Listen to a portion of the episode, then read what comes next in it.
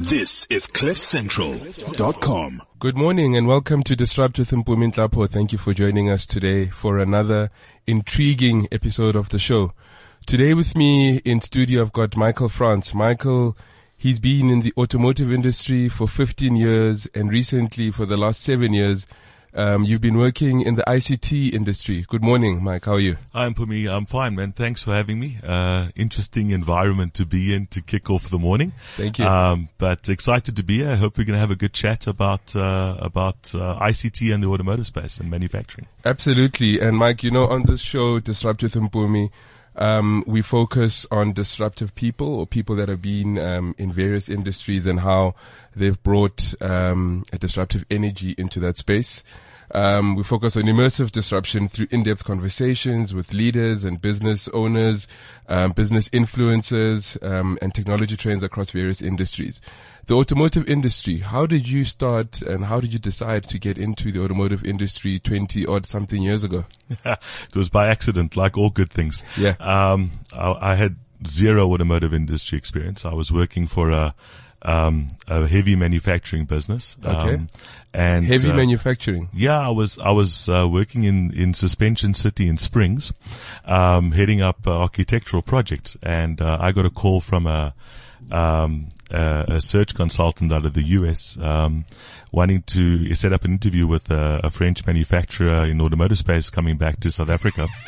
And, uh, of course I was in my twenties. Uh, I said, look, I think you got the wrong mic. Um, I can just about buy a car, um, let alone help you sell them. Yeah. Um, maybe you can check the number. And, um, yeah, it took about four or five phone calls for me to eventually say, okay, lady, who, who is this and, and what do you want from my life? And, um, it was, uh, it was a French manufacturer coming back to South Africa. They'd heard about me from, uh, uh, from my, my dealings in the glass business. Obviously glass is important in the automotive space. Yes. Um, and, uh, I met with a fantastic, uh, person who, who, who is setting up this business and he asked me to come and help build the business. Um, and, uh, went home, chatted to she who must be obeyed. Yeah. Um, and, uh, we decided, yeah, okay, let's, let's go for it. Let, let's go and see if we can crack this, this industry. And, and that's how it started. So I think where, where preparation meets opportunity, uh, you get lucky sometimes. Yeah. Absolutely. And so you started in, what was your first role at the time? What were you doing? Um, I was in, uh, started in, in, um, what they call, uh, area sales management. So, uh, but, but being a startup, um, you know, I was thrown into the deep end in terms of, uh, helping set up, um, dealer groups and, uh, and getting them sorted out and, and appointing dealers, um, getting the stock levels right, uh, trying to figure out how to do all the finance stuff. Uh, so it was really a startup in a very mature business. And I was very fortunate. It's, it's not often, um, that you, you get to be in that position and exposed to that many things in the auto sector, uh, without really cutting your teeth through, through all the stages. and Um, at, at a very young age at the time as at well. a very pretty young age, yeah, that was it was it was nerve wracking, but uh, but exciting at the same time. Okay. And then, um, how long did you do that for? I did that for for for about four years, um, Okay. and then um, and and in the automotive sector, you you you hope that you get good enough and you get the call for uh, for for a manufacturer in South Africa, um, and uh, because that's really that's really key. And uh, I was very fortunate, um, got asked to to join a, a German manufacturer um, uh, in South Africa, and Okay. uh, and uh, and went across. Okay. So, but, so you're saying that, um, you always want to work for one of the OEMs that are manufacturing locally in country or Yeah, assembling it's- or it's- assembling in country. Yeah, it's it's a different model. Um, Okay. it, it's difficult when you're an importer only. Okay. Um, because you you you know the tax on the import vehicles is is difficult. It makes it difficult for those manufacturers to to sometimes be relevant at different price points in the market. Okay. Um, and and and I think having exposure to manufacturing in my previous career to that point, um, I always thought it would be great to be involved in, in an OE supplier or manufacturer that, uh, that, that was manufacturing vehicles in South Africa. Okay. And, and what was different fundamentally? Um, I think the maturity in the market, um, the the commitment to the manufacturing space means that you you're able to price position product better. Okay. Um, and and um, and you are you're in you're you're linked completely as part of the fabric of the country. You know, automotive manufacturing and and and the the suppliers that feed that business um, and survive of that business are absolutely critical to to our people and and and I think that's that you you have a different view in terms of longevity. You have a different view in terms of commitment from the motherships, Okay. um, and that's important. Yeah, yeah. And now tell me, what, what roles did you then fulfill at that stage in your career? Yeah, so I was in a in a in a funny business unit. Uh, we looked at uh, long term financial um, survival uh, and and fitness of the of the retail space, so the dealer groups Okay. and the dealer businesses. Um, you know, What, does we- that mean?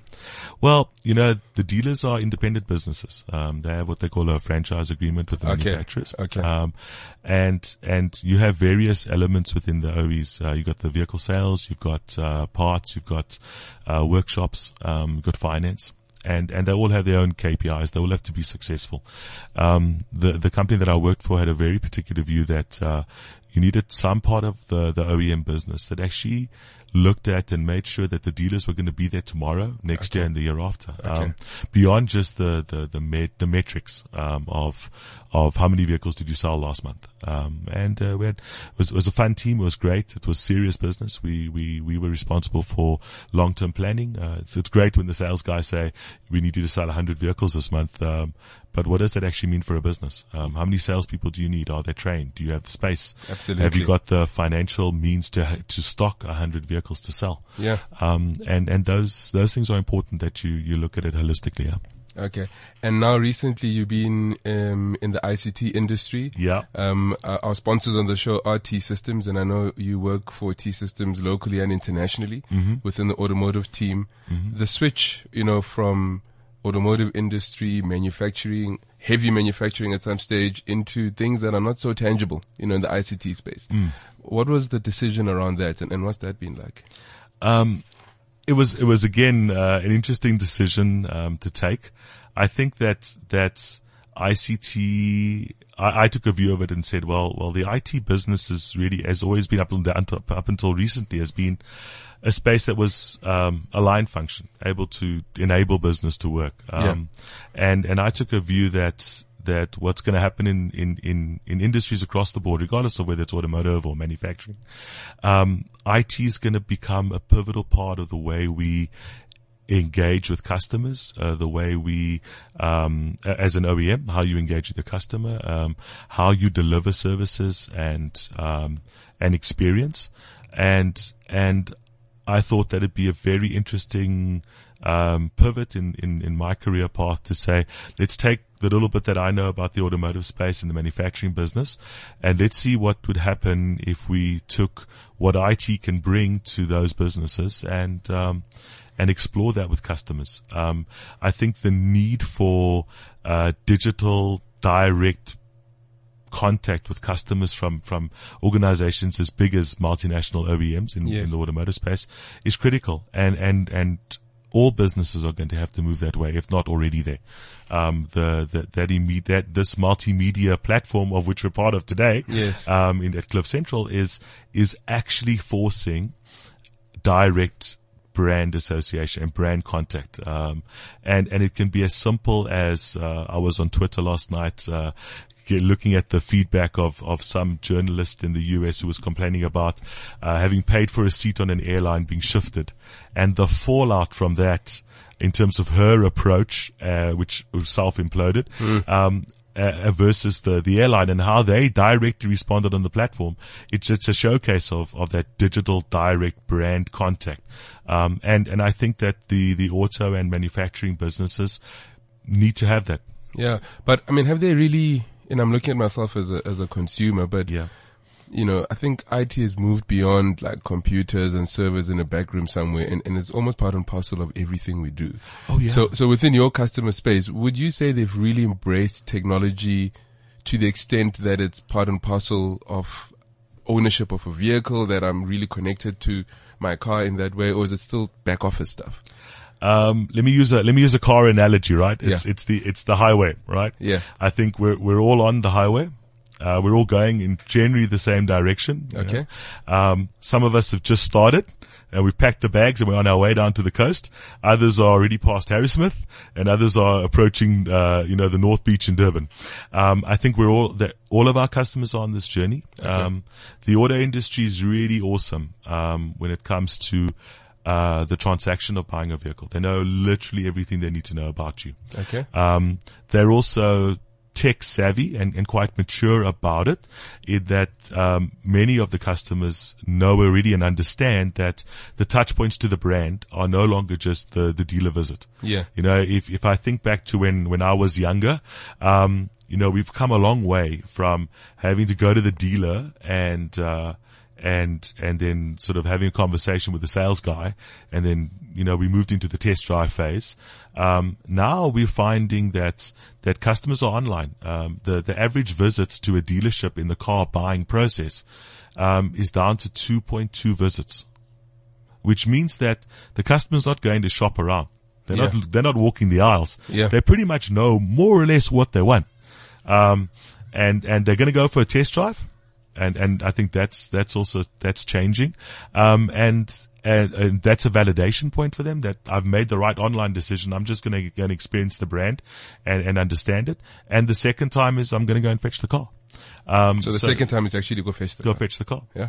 Um, so, so it's, it's quite an interesting process because it puts, it puts that, that digital direct association into sharp focus. You know, I mean, customers are accessing information online. They're doing it via omni-channel environments. Um, and I think it's a great leading indicator in terms of other industries. Um, that, that, that this evolution to online is, is, is here now. It's not something that should be talked about into the future. It is, it is happening as we speak. Yeah. Speaking about evolution, we spoke a bit earlier about how um, the, the the automobile has effectively been quite a nice analogy for the different industrial revolutions we've been through. You know, from the combustion engine to now we talk about you know the advent of autonomous and self-driving vehicles. Um, can you maybe just you know speak to that a little bit in terms of you know where the industry has started and how it's evolved, and where do we see it going into the future? Yeah, sure. Um, I think, I think to come back to your point, so if you look at the, the fourth industrial revolution and, and we go back to version one, Yeah. um, really the steam engine, uh, and, and, and, or, and, and mechanizing the horse, right? I mean, that's where it really started. Yeah. Um, and we still talk today about horsepower, which is, which is quite interesting because it harks back to that time. Um, and, and then we, we shift forward to the, to the industrial age and, and, and the production line. And there are many anecdotal stories about, uh, Henry Ford and Yes. starting the production line and Yes. can have it in any color as, as long as it's black. And that we talked to that mass production. We, we built up skills as a, as a people, as a, as a human race that says we can, we can mass produce quality product. Um, quickly and we can serve a market that way.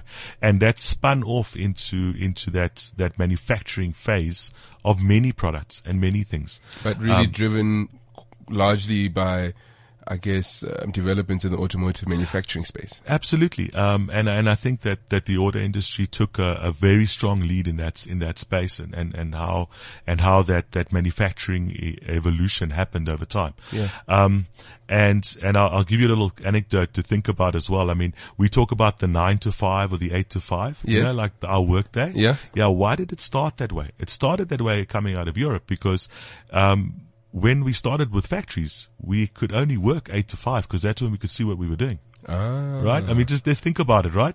And, and let's fast forward that into our own workspace today. But we'll we'll get to that as we go to the fourth industrial revolution. Yeah. And then we move we move forward into the into into the the mid mid twentieth century, and, and then we started seeing. Um, the safety and security aspects of vehicles come to play.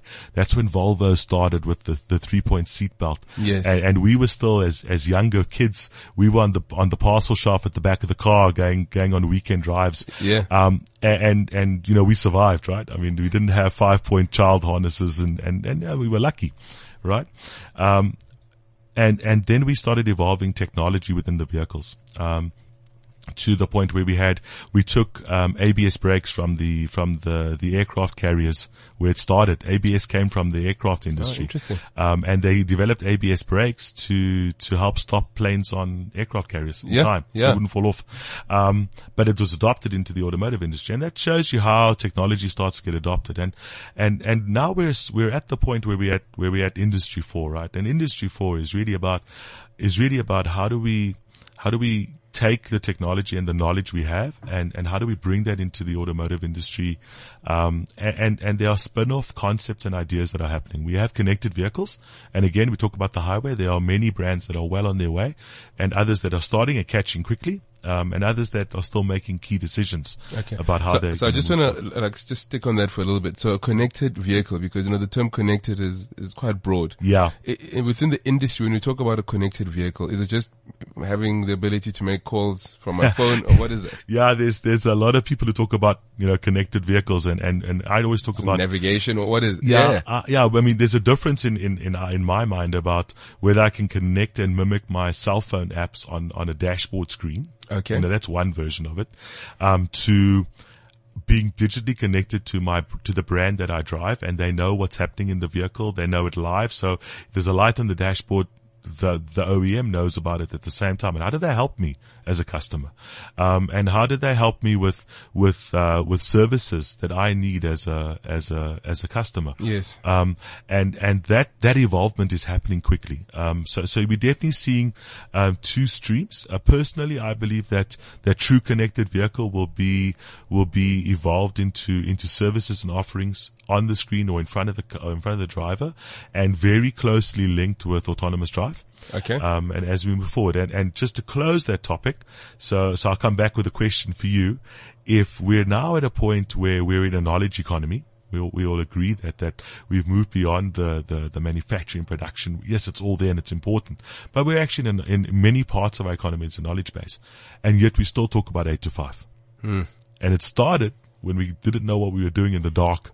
Right? Couldn't light up the factory. we couldn't light the factory Yeah. properly to actually operate the machines. Yeah. So it's an interesting analogy in terms of how we evolve and, and, and how as a society we need to look at things, uh, maybe with different lenses, right? Yeah, and and I know I read an article that BMW um, have already got connected cars in South Africa. Yes, they do. So can you talk me through that because I want to use that as an example just to clarify this connected car story and what it actually means now and what it's going to mean into the future. Sure.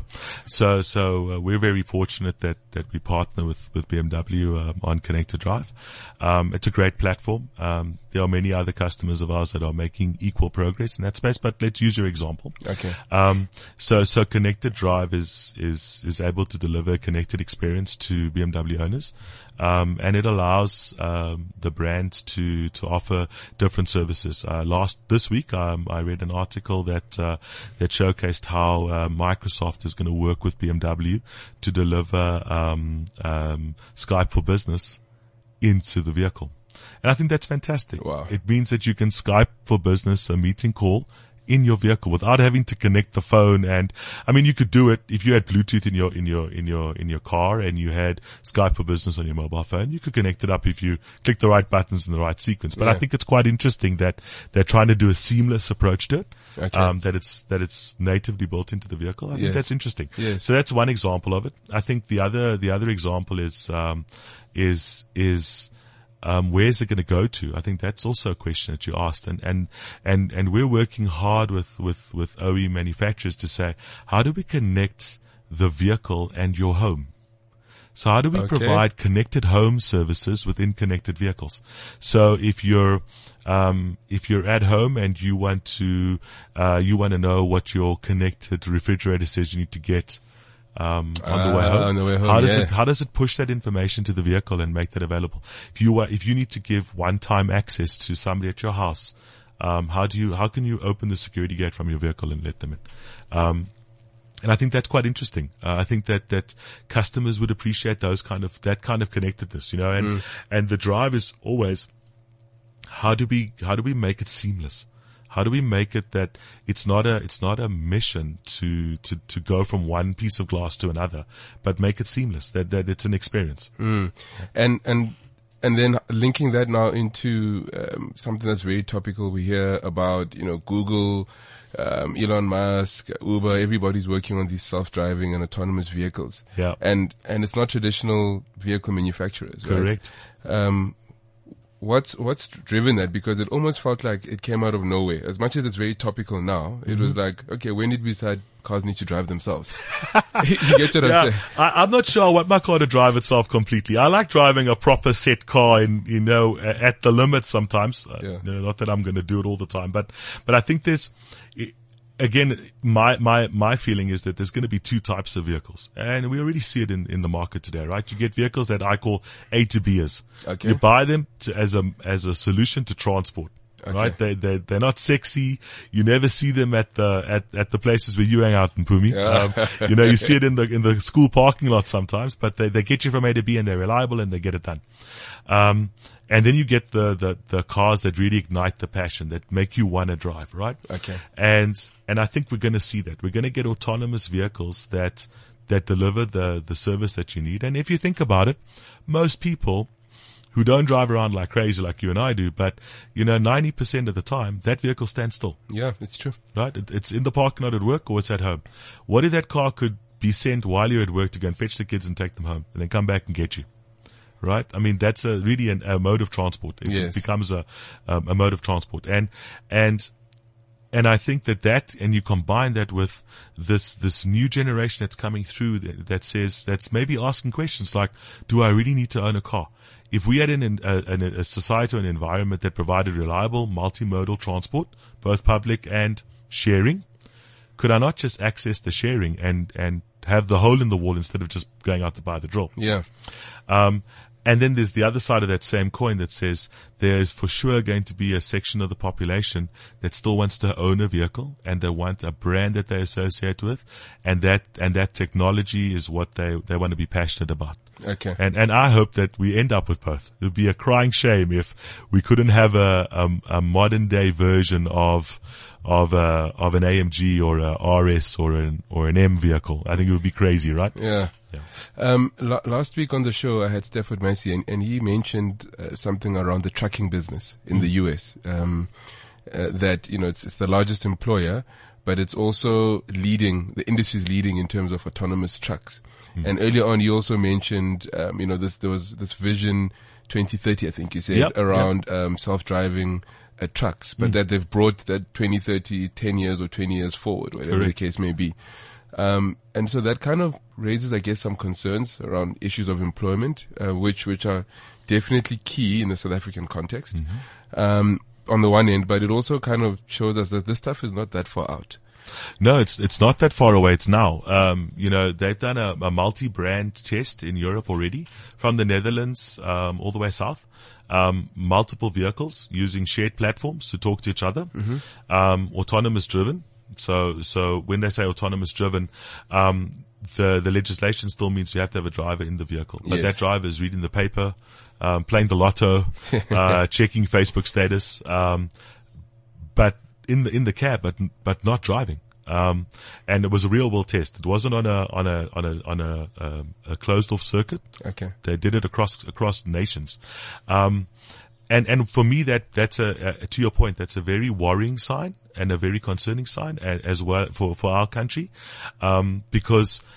And, and it's for all countries. What what do we do with people that are that are reliant on on uh, on driving as as a form of primary employment? Yes. um, we, we, we have a risk in our country. I believe that we are not skilling our people, um, to the point that they can operate an autonomous vehicle. So we need to, you know, we- we're not there yet. They're not selling them, but Yeah. we need to be ready for these kind of things.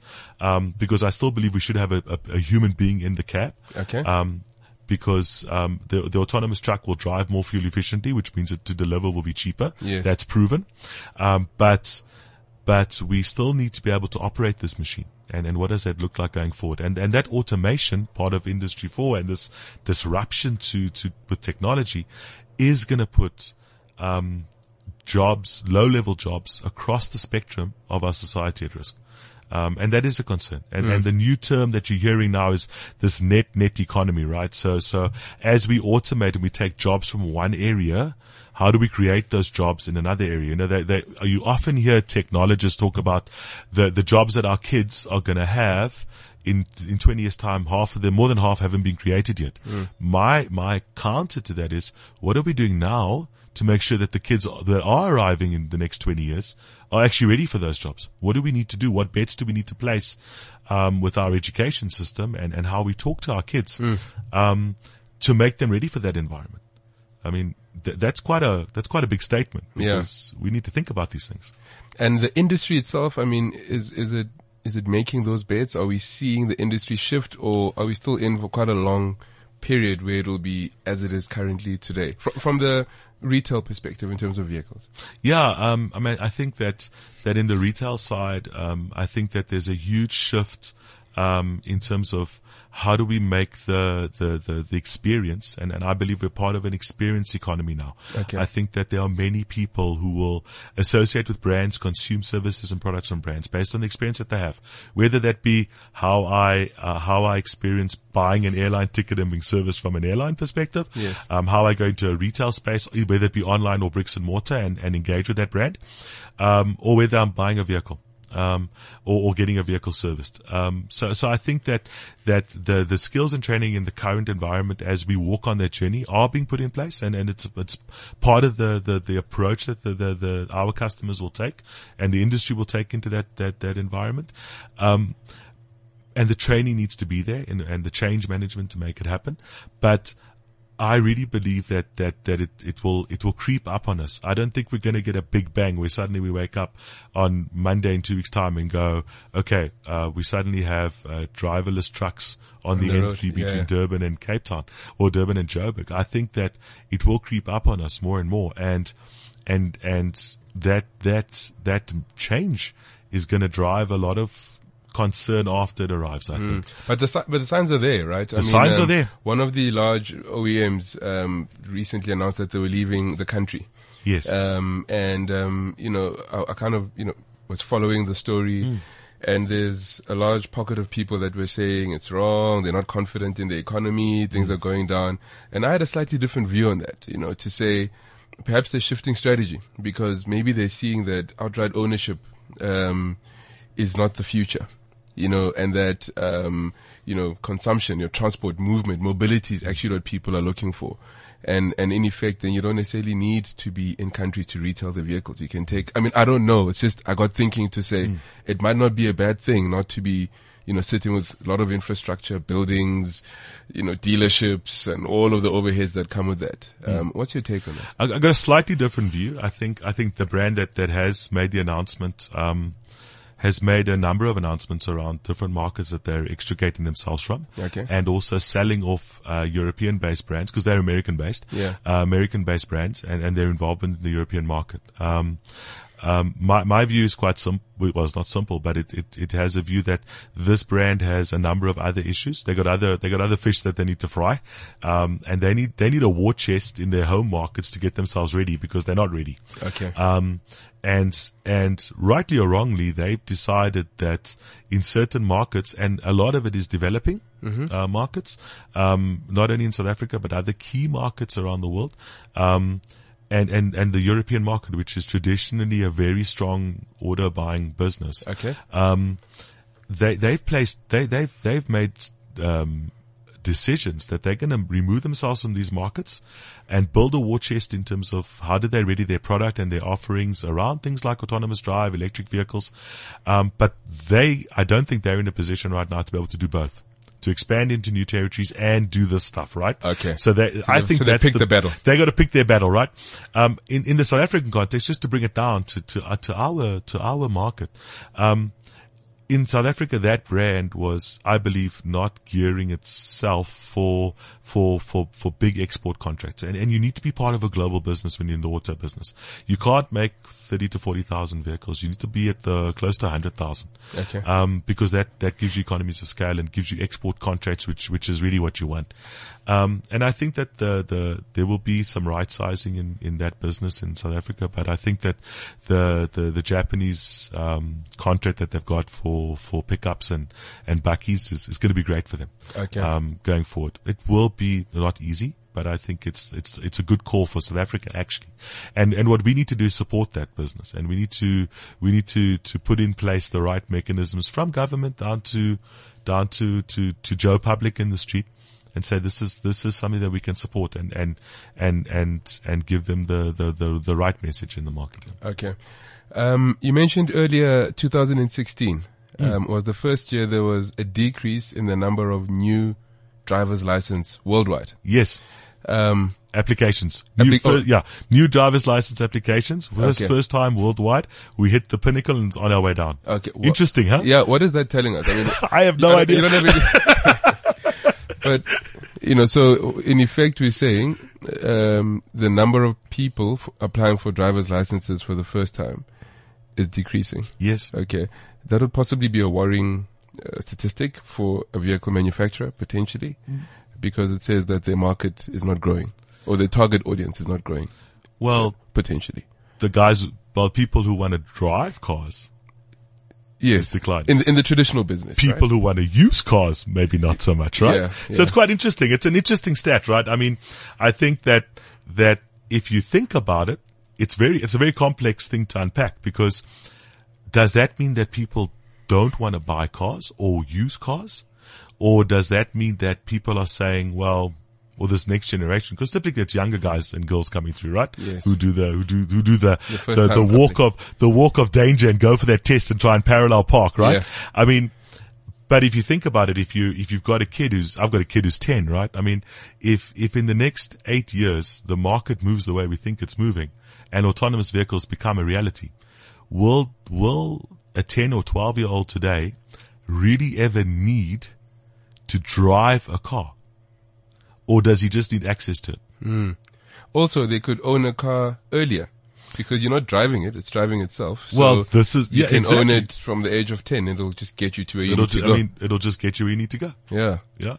So that's interesting. But I mean, I think it's it's a space to observe. I mean, it could It just is. be that there, there was. Yeah. So I mean, if you're in the, if you're in the, if you're in the vehicle learner business or, or t- or driver training business, uh, You might maybe you should teach- relook at what you're teaching. Teach machines to drive themselves. Exactly. Yeah. okay, so um, I want to just shift a little bit and talk more broadly around the value chain that supports Hmm. uh, the automotive industry. So, I mean, by and large, we understand it to be the different brands: BMW, Mercedes, Volvo, depending, you know, Japanese brands, whatever. But there's also a whole ecosystem that supports it. So the parts manufacturers, the parts suppliers, the maintenance companies, the mechanics and all of that, which is a, quite a substantial ecosystem. Um, and I know there's a lot happening in that space. Um, uh, I heard earlier that um, in India they, they're piloting um, 3D printing parts in rural areas that they'll then export all over the world. There's, so there's huge opportunities in that space and a lot of disruption happening there as well. Yep. What are you seeing around that? Um, I think our, you know, when we look at the market, we talk, we always talk about, um, three, three areas of, of, of the auto industry. Okay. Um, there's, there's the dealer side, right? There's the OEM that assembles the vehicle. Then there's the supplier business, um, that, that, and they're world-class multinational companies. Uh, we should be very proud in South Africa of our supplier base. We, we do great work, um, not only for local supply, but also for export. Um, It's things from like- South Africa exporting to other parts of the world. With with the, with the OE suppliers, things like catalytic converters. Um, it's great. It's it's really amazing what we do there.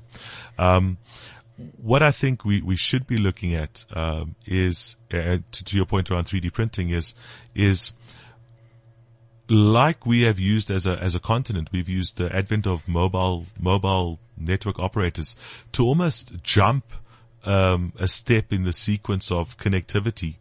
Um, how can we use digital disruption to to to to encourage that that localization um, of supply uh, in the South African automotive business. Uh, I was at the NAACAM um, conference in April in Durban. Uh, we were there uh, with some of our partners. It was a fantastic event. One of the clear messages I got was that as an industry with government and the stakeholders, uh, South African automotive business is very serious about increasing the level of local content um, from a supplier perspective to the the OE brands that are assembling uh, vehicles and distributing vehicles in South Africa. Okay. Um, and and to your point, how do we encourage and and really work together as a collective to say, can we use things like 3D printing? Um, to to to jump that that that sequence step that says um, if you've been if you've been manufacturing uh, vehicle lighting or vehicle wiring for for the last 20 years um, for a for a, a, a vehicle manufacturer in Western Europe. What's to say we can't use technology to to set up supplier businesses in South Africa that Okay. actually use new technology to catch the experience curve um, and supply to, to, to those customers in the channel uh, from a South African context. Yeah. And there are solutions like that out there that can help us. Um, but we need to be deliberate about it, right? Yes. We, we can't do this by accident. Yeah. And and my sense is that it's not necessarily going to come from the traditional players. I mean, w- with all the great work they do, we've seen that in many cases this disruptive force has come from outside of the traditional. Oh yeah, players. it's left field, right? It's you don't see it coming. Yeah. And and I guess I mean you come from the industry, you work very closely with the industry. The conversations that are happening, are they really in this space or are they still trying to kind of manage what they have and keep that um, you know, sustainable? I think it's both, right? I mean, Yeah. they, they've got to keep their business going, um, but they've also got to acknowledge that they that um, we need to do different things in different ways. Otherwise, we're not going to meet the, the future demands. Um, and and I'll give you a classic example of disruption from left field, right? Uh, if you get a minute, uh, go find a YouTube search uh, engine and, and and look up Airbus, um, um, Airbus um, um, drone vehicle Okay. And see what you find. There, Okay. There's a there's a product that uh, Airbus did with uh, an Italian design house called Ital Design. They they showcased it last year. It's a vehicle that's electric, and the the pod of the vehicle can connect to a drone to transport people, which also connects together on a train. Wow. And this is coming from the airline manufacturer Yeah. and a vehicle designer called Ital Design. I think it's fantastic, Yeah. right? We're not going to see it coming. Um, it's it's going to come from different parts and and it's going to come from different component manufacturers, and, and it will be an evolution, but it's quickly gaining pace. Um, and it's it's uh, to quote a, a friend and colleague of mine, uh, the future will belong to those who hear it coming. David Bowie said that. Yeah. Um, so it, it, it is going to come. It is going to come.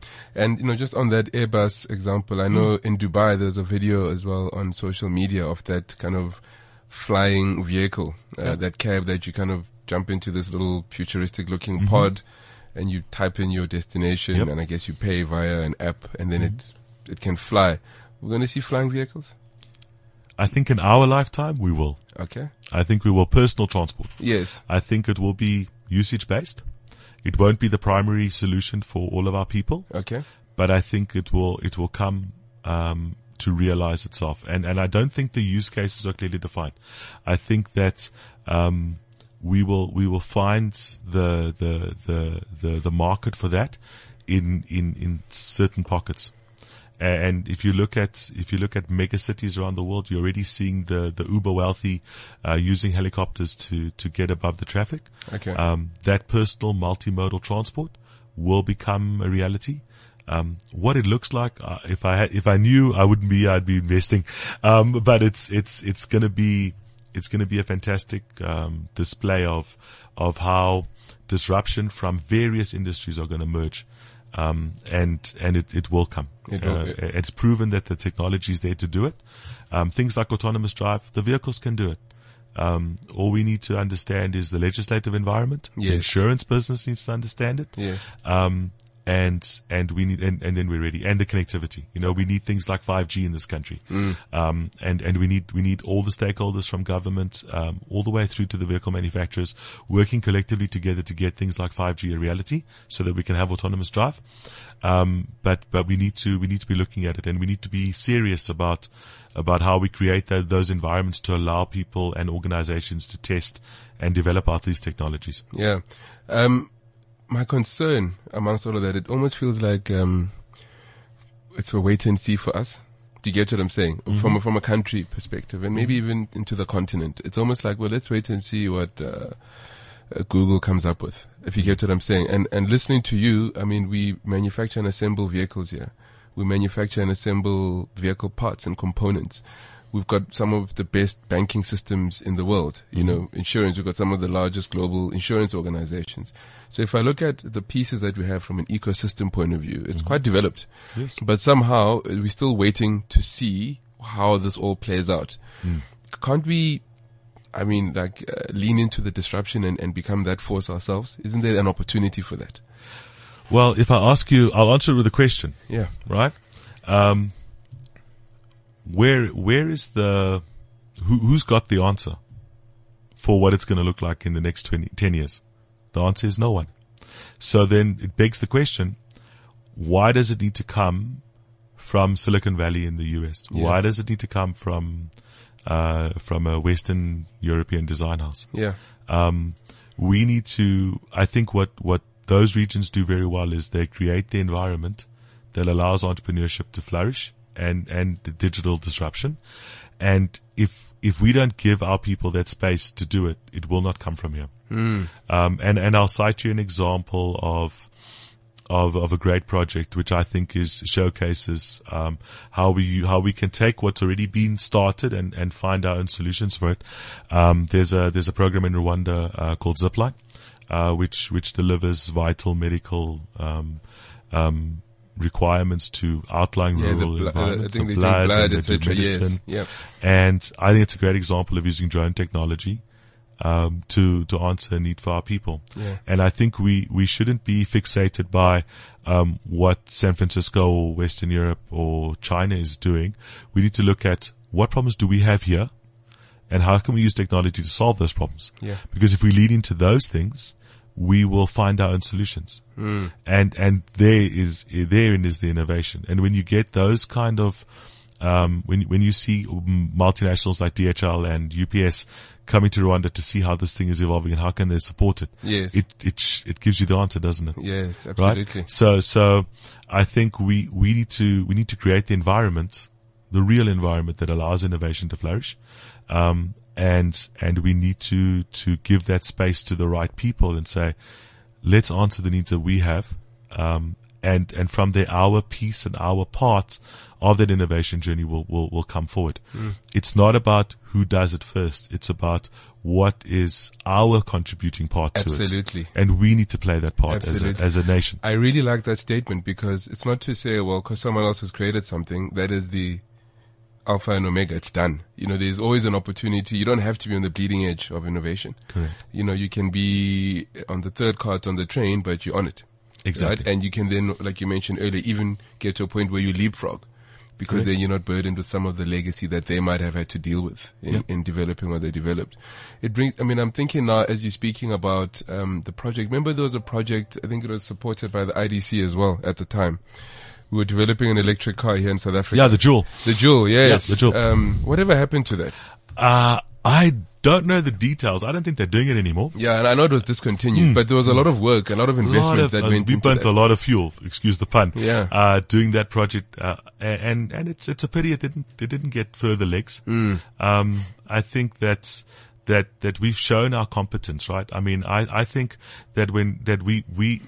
We, we bat above our weight, we, we box above our weight division when it comes to innovation. Mm. Yes. Um, worldwide. And, and I think we, we need to, but I don't think we pull it together in the correct way. And, and sometimes I think it's, it's, and not just speaking about, about specific industries, I think that, that we, we need to learn quickly that we need to collaborate more. We need to, we need to partner in the right way and, and socialize, um, globally the, the, the right way to do it Yes. um, is, is maybe the right way to do it and, and be, and be, and be our part in the journey. Um, and, and, and I- think that, that a great example I read last night, uh, is the SKA project with the satellites. Okay. They're partnering with the CERN Hadron Collider guys in terms of how do we share data because it's huge amounts of data. Ah, interesting. and, and that was, they, they made the, the, the collaboration announcement yesterday, which I think is great. Yes. I think that we, that means we're working in world class environments globally and, and we're giving our part to that story and they, and we're sharing information. Yeah. My, my question, uh, or my, my thinking around it is, is if you have the start around the, a Joule project, um, as, as a product and we get to the part, point where it's driving, it's there. Yes. It's, it's product realized. Yes. I think we we burnt too much, and I don't know the intricacies of the project, but I think we we we we spent so much energy prototyping that we could have done it maybe a little bit smarter with the use of technology and, and just done it almost virtually to prove it. Mm, And maybe the Um, timing as well. and the timing, sometimes at you the get to the party too early, right? Yes. Yeah, yeah. I mean, you learn over time as you get, uh, that, that, that sometimes you time it. Um, and, and, and we're not alone in that. I mean, there are, there are plenty of examples of, of, of partners or, or people in the ecosystem who have tried to bring things forward. We've been talking about Apple and Google for a while now. Yes. No one's really seen it, right? Yes. No one's actually seen this thing come forward. Yeah. Um, I'm, I have no doubt that it's there, sitting somewhere. Um, I have, I have visions of, of the Batmobile, you know, where Batman goes down, and he says, what's that? You know, Yeah. I think that somewhere along the line it's going to come out, but I think that, that, um, that the Joule project is a great example of what actually is possible in South Africa. Yes. But we need to find better ways to realize it.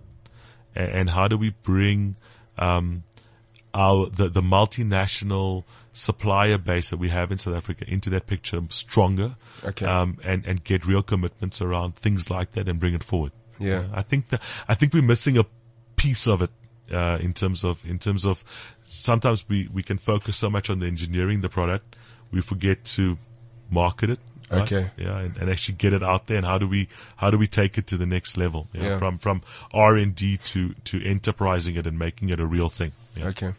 Um, and so now just uh, uh, another shift in, in the discussion. Um, you know, we can't talk about transport and, and vehicles and movement without bringing Uber and similar type of sharing services into the conversation because certainly they've had an impact on the industry. Oh yeah. Um, and you you know, in terms of what what you're hearing from the manufacturers, is has it increased like the sales of vehicles with all the Uber drivers proliferating? What is the impact? What are they seeing that the sharing economy, from a um, you know from a let me call it a cab or taxi industry perspective, what are they seeing that that means for their industry? I- haven't heard too much uh, around. You know, it's wild the the registration of vehicles. Okay. Um, Because it looks like there's a you know these days if you if you drive a, a Honda or, Or a a silver Corolla, Corolla, then it's yeah, like why are you driving an Uber? You know that's that's kind of how it goes, right? yeah. It's true. So you're saying they haven't seen any? I, I haven't really seen it. I'm sure the the OEs have got the stats in terms Okay. of in terms of what they're doing. I think that uh, again, it, it comes down to providing choice, right? Mm. I think that um, that that that Uber's a technology company that's disrupted the the taxi business, right? Okay. Uh, that that's my view on it. Um, I, I I don't subscribe to the that they're the biggest taxi business without owning taxis. I think they're a great IT company that's disrupted the taxi business, and there's a lot of ironing out of that that situation needs to happen within a specific South African context, and it's happening in many cities around the world. the You know, what's- legislative yeah, challenges what's the, it, what's yeah. the response from the traditional meter taxi guys? Um, I think that that what it is interesting for me is is that I, I look at it and go, it's it's people having uh, members of the public having access to choices. They've got another choice in terms of how they transport themselves Okay. um, and their family and their colleagues. And and as those choices evolve and mature, so we get closer to that that pivot point in in in in the market that says, do I really need to own a car? And I know one or two people who have already said, I mean, they live in Cape Town and, you know, it's all great, right? Uh, uh, it's, do I really need to own a car anymore? I've got an Uber app. I can access transport. I've got, you know, things like MyCiTi or Rea Vaya. I've got Gautrain. Um, in my nine to five, day to day, do I really still need to own a car for those 21 days that I go on vacation? Yeah. and are there other solutions out there? And I think that's quite an interesting thing, right? I mean, if I said to you the average car ownership is, let's say, between three and seven thousand a month, if I said to you, utilize it for what you need, take a portion of that for your transport requirements, but what would you do with an extra three thousand rand in your pocket every month? It changes everything. It could change your budget at home. Yeah. So, so access to transport and options around access to transport become critical in terms of disrupting the vehicle ownership cycle. Mm. But there's still kind of a prestige, um, the sense of achievement to buying your first car. Oh yeah, the badge in the parking The lot in the defines who you So- are, right? Uh, but I think we'll see that shifting, right? I, I don't, I don't know how much of a shift. I think it, it'll be stratified, right? There'll be, stra- there'll be strata in terms of, in terms of what value people attach to what's in the parking lot at the townhouse when you're having the braai watching the football. Um, I think that, that, uh, it will change. Um, very similar to how people consume media, radio, television, um, um, or, or on the screen in Yes. terms of what we're doing. I think that's already starting in, in different areas of the, of the, of the market. I think it'll happen in the in, in, in how we move ourselves around. Okay. You see, and so you're thinking that people still want to say, I've got the, the beast parked in the parking lot of the vehicle. I think some guys might. I think I think other people will. Will it still be important in twenty years' time? I hmm. don't know. Yeah. I, I don't know the answer. Now, before we wrap up, Mike, Sure. Uh, employment. We touched on it earlier, and it is it is a critical um, conversation to have around any industry that's being disrupted, especially such a large, you know, employer. Um, you know, I gave indications around the US and I think even in South Africa, trucking business, taxi business, just transport business is still quite substantial. Um, and, and I'm asking this question now, you know, kind of as part of closing our conversation, but how do you see that we can have a vision around the automotive industry, which is now becoming even more linked to transportation or movement, if I can call it that, and making sure that we still grow economy, we still keep people employed? Yeah, um, it's it's something on a personal level. I I I I haven't landed the answer, but the new terms they call it, they talk about a net net economy, right? They Okay. say, Can you elaborate on that? Yeah. as you digitally disrupt, you take a you you you will lose jobs in automation in one area of the economy, but because you're automating and you're evolving on a technological level, you will create jobs in other areas of the economy. And the net net discussion is, if I lose ten here, I should grow ten in another area Okay. From a country perspective, we need to take cognizance of that discussion because we need to ready our people to, to take advantage of that, of the 10 new, new positions. If we don't, we're going to be in a net negative. Okay. We're going to lose the But 10. where are those opportunities? I mean, if, if, if I'm sitting there and I'm a business owner, I'm a manufacturer, I'm a part supplier, I'm an OEM, oh, I mean, I'm a franchise, I'm a franchise owner. Hmm. Where are some of the areas to look? I think you need to look at how you serve the client. Okay. and and really critically look at it. Um, and and there's a part of your business that's going to need to run like it does today. You you deliver and sell cars and you service them. The other part of it is, what if I, as a dealer, um, put out a put out a um, a car sharing scheme, okay. And how do I service that market? Okay. And, and we need to ask ourselves these questions as we go Yes. forward. So it's about thinking completely differently. Get out of the box. Get out of the box. Get out yeah. of the box. Yeah. And if you were to give us your definition then on the back of that of disruption, how would you define disruption and frame it for us? um, I think I'll come back to to technology is going to help you do what you do today better, cheaper, and faster.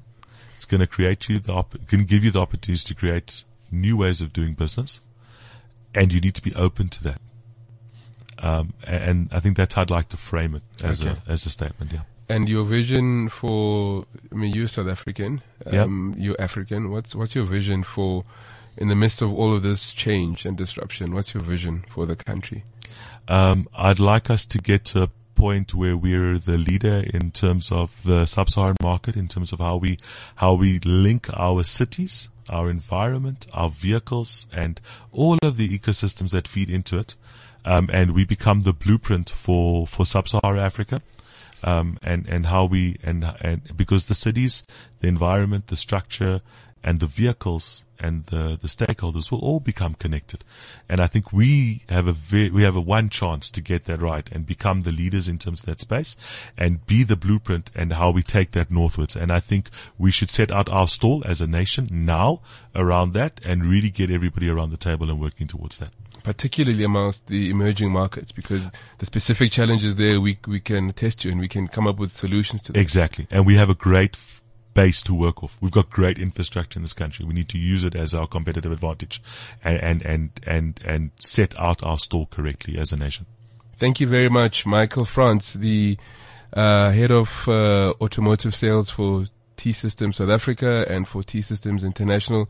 It's been wonderful. Um, I mean, I love cars, so talking about anything to do with vehicles and cars is always a great conversation. Um, it's always interesting for me that in all these conversations we have, and I bring it back, it all comes back, you said it, to understanding your customers, understanding the particular challenges in the environment that you work in and that the opportunities are there, but they're not necessarily in the traditional spaces that, that we would look. So it's not going to come from your dealer network specifically necessarily if you're in the automotive space. It might come from other industries that are ancillary. So thank you so much for sharing on the knowledge. Thank you for joining us today. Thank you to our sponsors, T Systems, for making the platform possible on Disrupt with Mpumi. Uh, join us next week where we will be uh, tackling the subject of disruption and looking at another industry and how uh, changes in that industry are impacting all of us and really where the opportunities lie from an economy point of view. Have a wonderful day. Thank you. This is CliffCentral.com.